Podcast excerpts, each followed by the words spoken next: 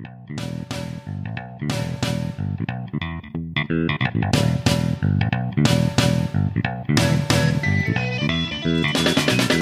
guys, welcome to If We Were Kings. We have a little bit of an anomaly for you. Uh, we're going to put out this sort of special podcast. We did an interview with actress Kimmy Shields, who is going to dish on Brad Pitt and millennials. We found it to be a very interesting interview.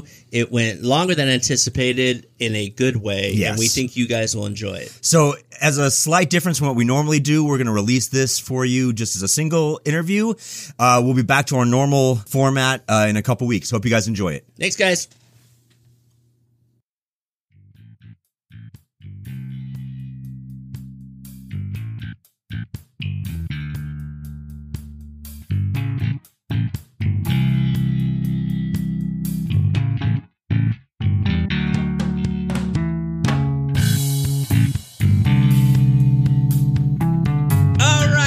Segment two, we want to welcome a special guest. And her name is Kimmy Shields. She was one of my students. She graduated in 2011. She is an actress. She sings, I believe, as well. She does lots of good stuff. And she has been in some series that you may have seen. She has been in Big Little Lies, Insatiable, and Ad Astra with Brad Pitt coming out in 2019. Is that right? That's right. Okay, good. And she's just coming, and we didn't even ask if we could talk about this, but she just got done with an audition like 20 minutes ago, 30 minutes ago. How'd it go? How'd it go? So, Uh, thank you, Kimmy, for coming on. Thank you for having me, guys. You're Uh, welcome. The audition went fine, I think. You have no idea, right? Like well, before we get started, we just wanted to clarify for the audience that we wanted to talk to you and bring you on for a couple specific reasons. We wanted to talk to you because you seem to have an interesting perspective on an industry and in the field of millennials that Mr. Mack and I do not seem to have a firm grasp on. So we just wanted to ask a few questions, having you on, being familiar with you, and uh, maybe getting some interesting information that we wouldn't otherwise get from people we uh, don't get to hang out with. Sure. I hope I can be of some use. I sometimes feel just as disconnected from millennials as So that's parents and their interesting. So not only does the general public or the media like to talk about being disconnected from millennials, but millennials Also are do. feeling disconnected from millennials. Yeah. So, what is it, if anything, that you think that the media or us older folk don't understand about millennials, or or do you think that we're spot on? With the idea that you guys are, so here are the, some of the critiques. You guys aren't active. You you don't vote. You are passive. Right? Those are some of the negative. things. And we want you to defend all of those. all of them right now and speak it, for every it. millennial. Um, yeah, that's a great question. I think that obviously, I mean, probably the most glaring uh, reason would be technology. Um, we are now a generation that lives obviously on our phones, behind our phones, behind computers, tablets, Yeah. several uh, resources that might alienate us, I think, from uh, the outside world and might keep us in this position of staying within these online communities that actually prevent us from getting out into the world, getting out into a Do you feel physical community. Um, I do. I Do you feel like you're know. I not mean, connected enough? I I do personally. Yeah, I feel like I tend to live more of my life online, and I sometimes have these reality checks where I'm like, oh my gosh, I'm like losing my humanity right now because I don't feel like I've actually done any of the work that I claim to, you know, be behind and be an advocate for. I Yeah, haven't yeah. sensed myself actually doing that out in the world. That's interesting. Yeah. Because actually, I think I felt that, right? We felt the same things, Yeah. which was sort of the impetus for what we're doing now. Correct. Um, is there. What what do you see? What's is there a fix? Is there a change? Is this just the direction we're heading? And is it bad? I yeah, I mean, obviously we under we know that technology has many has introduced many beautiful advances to society. It mm-hmm. connects people in ways it hasn't before. It's thankfully like killed the need for high school reunions because all I need to do is Facebook. check your Facebook to know that everything's fine. Okay, great. That Yeah. saves me a hundred Isn't that true ticket. though? You don't have to go see these people because you're updated all the time now. No, it's true. My Yeah. mom once at a Christmas party a few years ago, I missed the party because I was sick, and she came home and said one of the saddest things to me, which was that she said, "Oh, I ran into so and so, and I had nothing to talk about with her because I know about her whole life on Facebook." Ha ha ha ha! And my heart just like dropped to my butt That's because I super was like, interesting, that is actually. the death Yeah. of communication. That is like the death of everything. That's a We've that's a worked so symptom of a for problem. Yes. Um, however, I do hope, and I think I do see it now, sort of starting, the tide is starting to turn. I think, as we've seen in the last election with this massive blue wave that happened, I think that we are now being a people, a generation of integrity that actually follows through with the things that we are so eager to yell about on the internet and very passionately, passionately write about. So you think And there's I been a change? You think that you see a an upward tick in uh, activity from millennials? I at least hope so. I I mean, again, Can't speak for I mean, everybody, I- and it's silly to ask you to speak for everybody, but just in what your own sense would be. Jason likes Right, to right. interrupt. And- and I, I admittedly am a passive person. I am not someone who took pride in my uh, my privilege of being able to vote when I was Hmm. finally legally able to do so. And now, having come through a presidential election in 2016 that I saw so severely affect um, the feelings and physical physicality of the people that I love, it was sort of this wake up call that, oh, yeah, you know, policies are people. There's power in numbers of people that go out and speak for what they think is right and just. And I just was this this fire was lit under my butt to actually be somebody who is hopefully helping fix the problems that we see. And that was very uh, inspiring to see because, again, I'm not someone who's ever felt like it was my place to stir the pot or be really aggressive about my beliefs.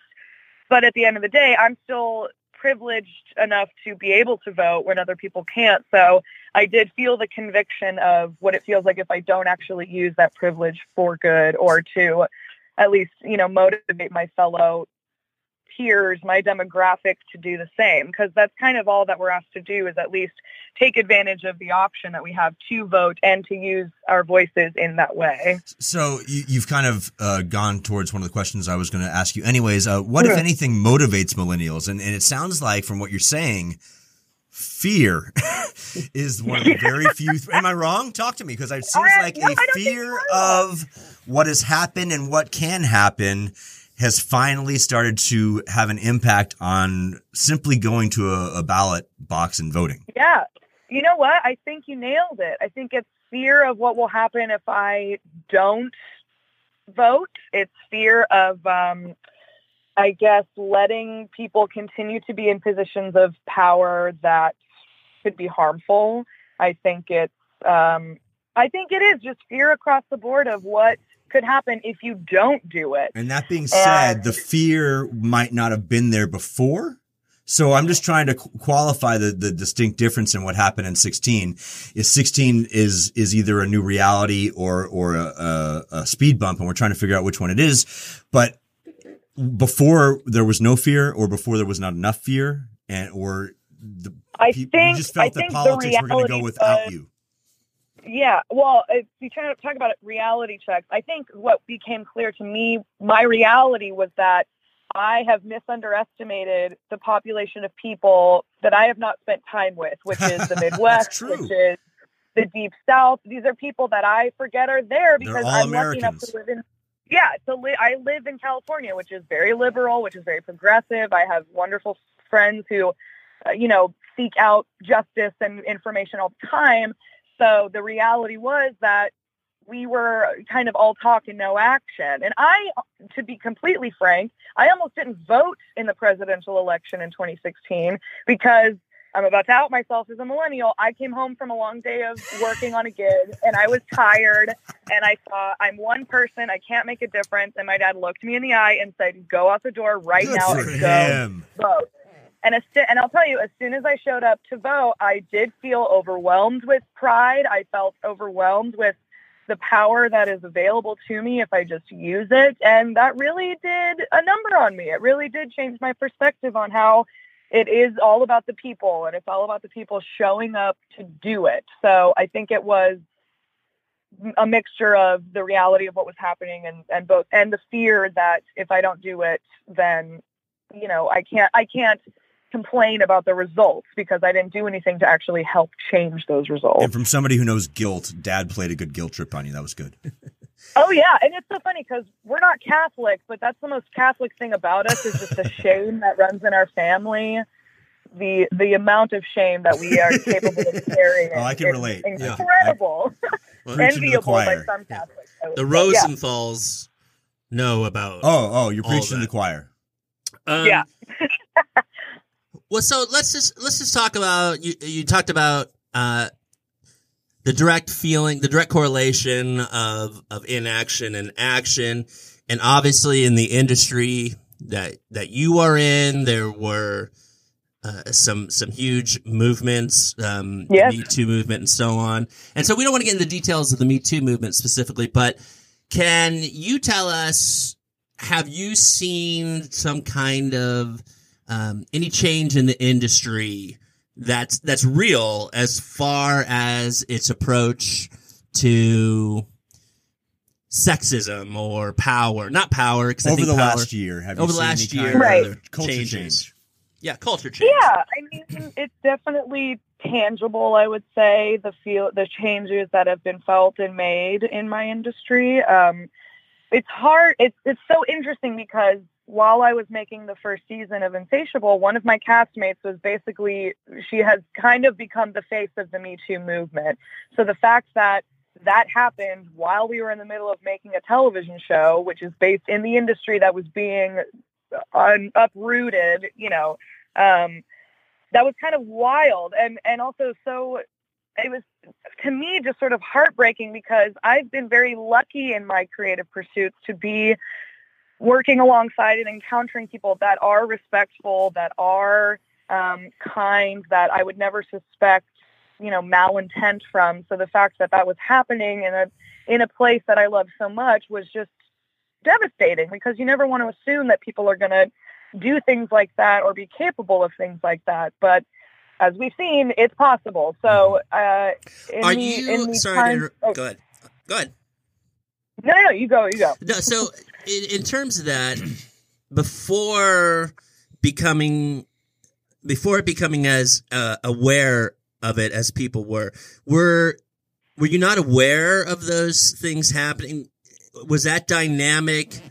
just so underground that um, it was only happening to or or do you have the perspective in your in your young career to even have possibly seen that stuff i mean yeah that's true too because i've only really been professionally pursuing this since i graduated college which was four years ago right. so but i guess i guess i've always had this sort of blissful ignorance about me it's probably part of my persona so um, I'm sure it was always there, but I just never, obviously, would never like seek it out, uh, right. or, or I don't know. I, I'm sure. I mean, you hear stories of old Hollywood and the casting couch and mm-hmm. the way things used to be, and um, I guess I just never really stopped to wonder if that had ever gone away or if it just had become this sort of swept under the rug thing where you know, because people have so much money that gives them all the power and therefore they it's their choice to wield it however they will. And unfortunately it was done in very inappropriate ways.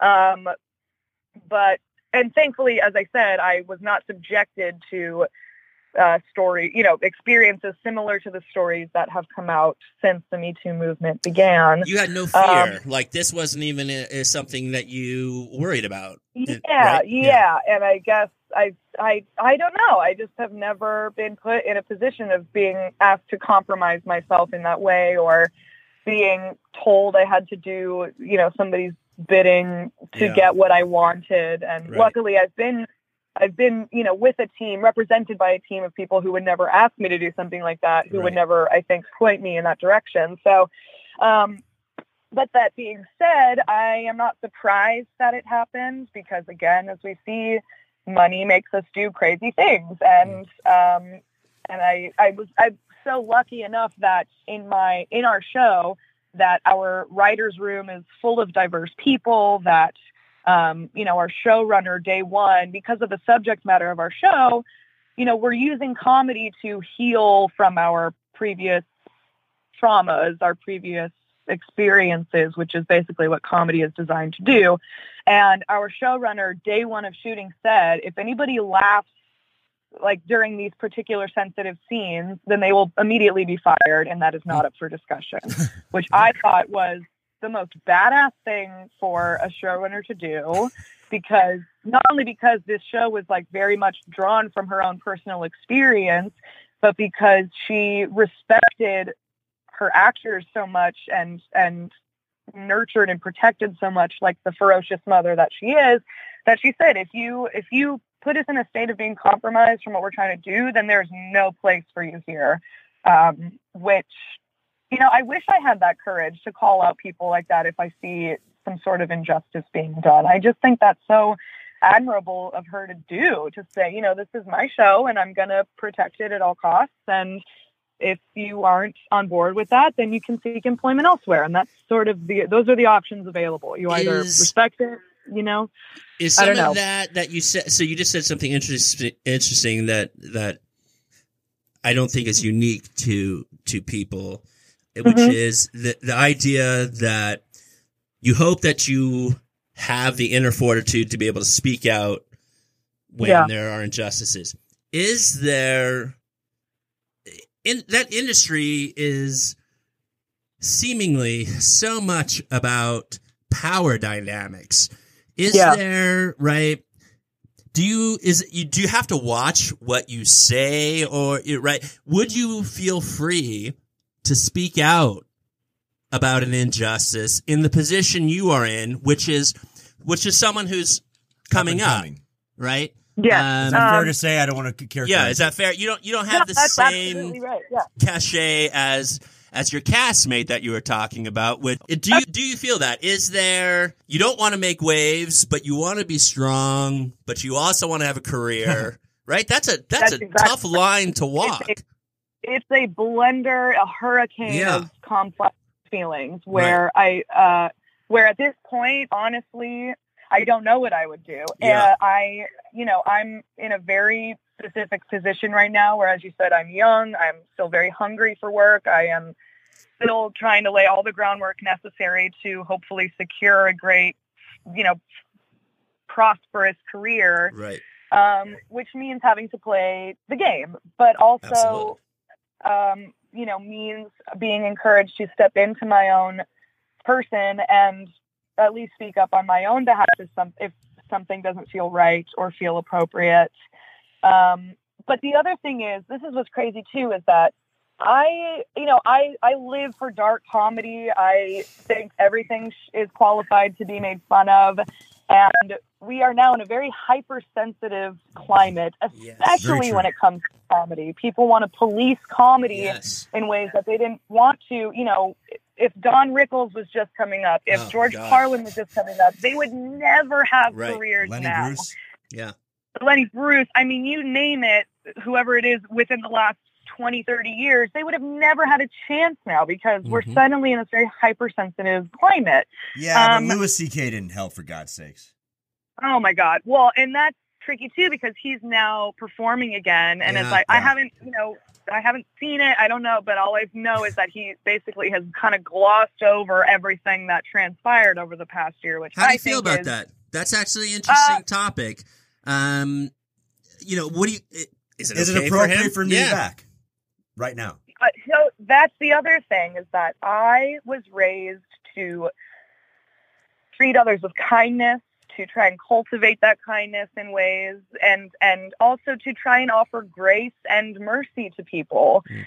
So in this age of you know uprooting people from their positions based on these actions and those people then trying to move forward and continue to do their jobs and live their lives it's really hard to say whether or not somebody deserves to be back in that position after what they did. I think if, if say, for example, Louis C.K., if he were to gracefully and humbly sort of throw himself before the court and say and just really own up to those actions. I, I, I got to interrupt you for a second because he's the I only one who did that. And Yeah. I, and I will say, w- w- yeah. and we'll acknowledge that it was weird in a time when everybody else was deny, deny, deny. He copped to it. Um, right. And he, right. he was pretty forthright. It doesn't make any of it right or good, but he was Right. forthright. And I Mhm. guess, Mike, Right. I guess what we're getting to is that mean that he has a right to come back first. You know what I'm saying?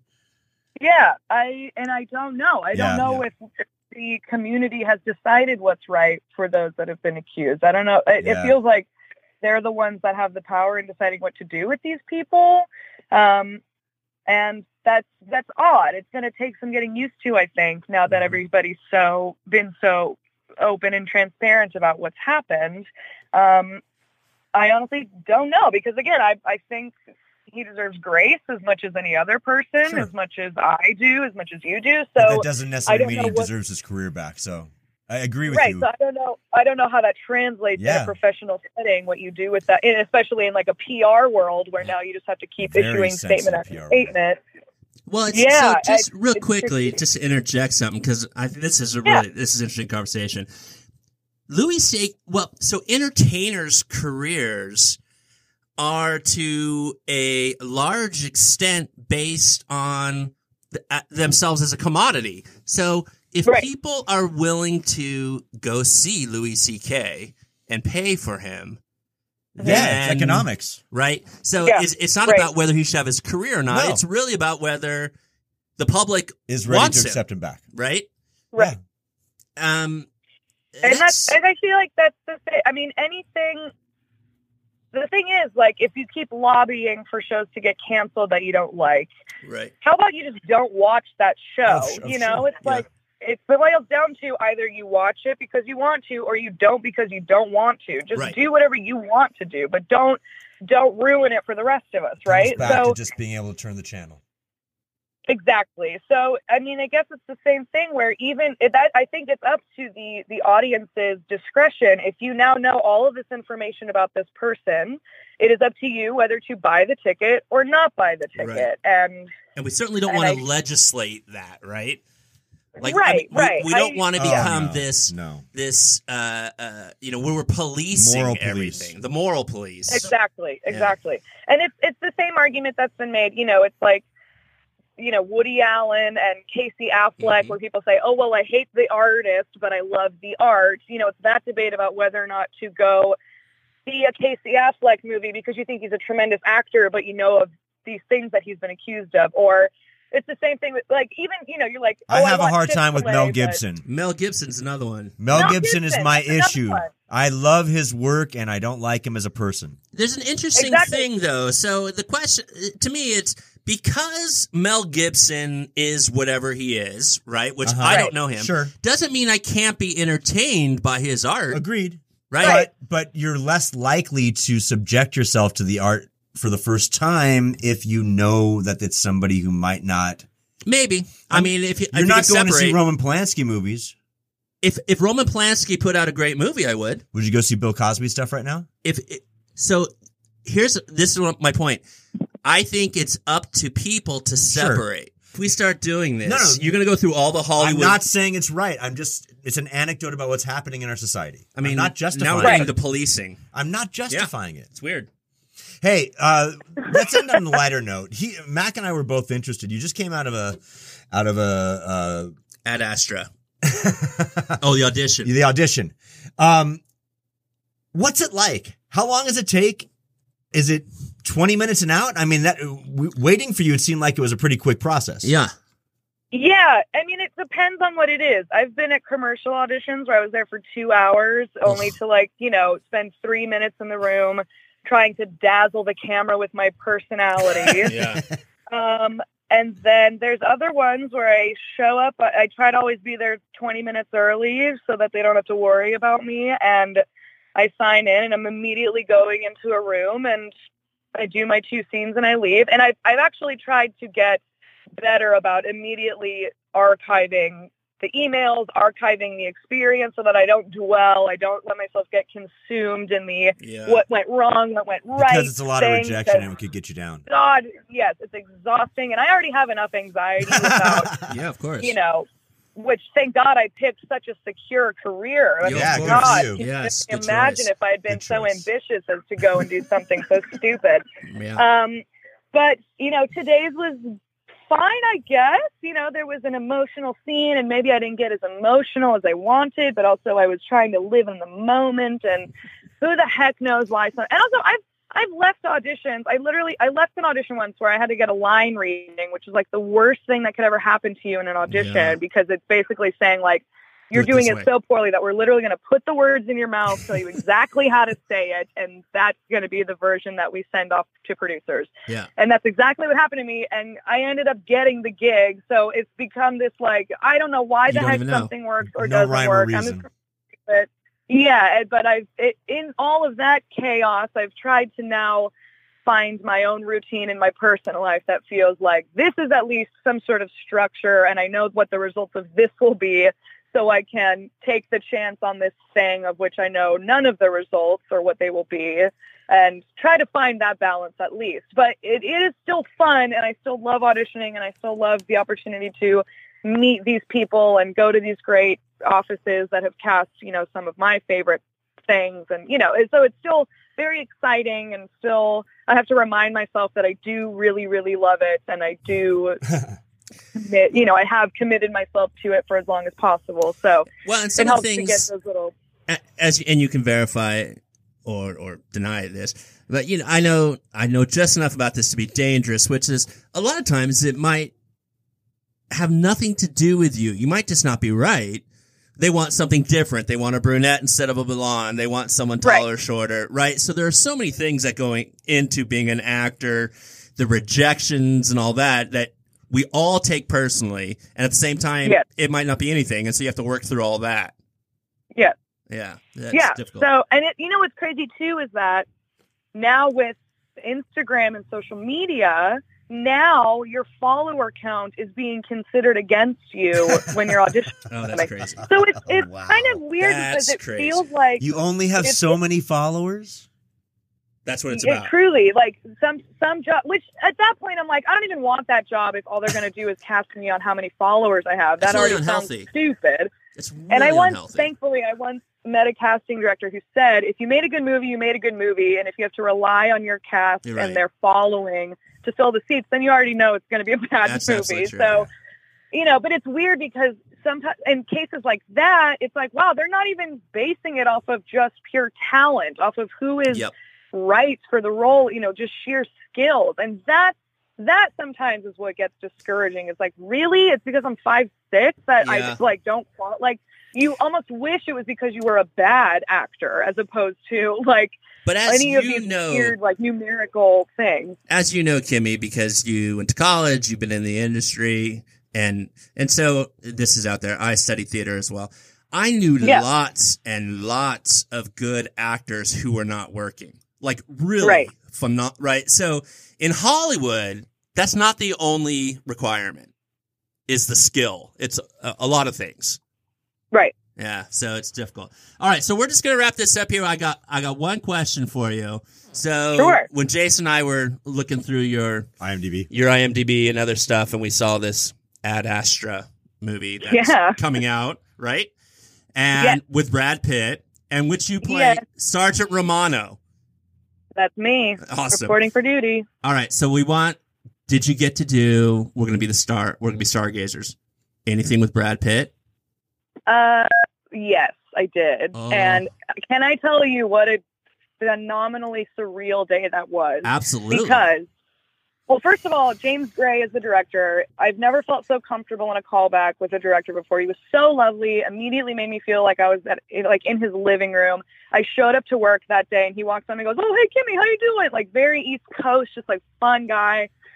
And then um, I meet Mr. Brad Pitt and also got to meet and work with Donald Sutherland, who is one of my shit. idols. Yeah, I mean, can you imagine? And that was my first movie, you guys. This is my like That's talk great. about a high standard forever and Well, we got Like, you when are you're trending up. This is great. Donald Yeah. Sutherland. That, that's amazing.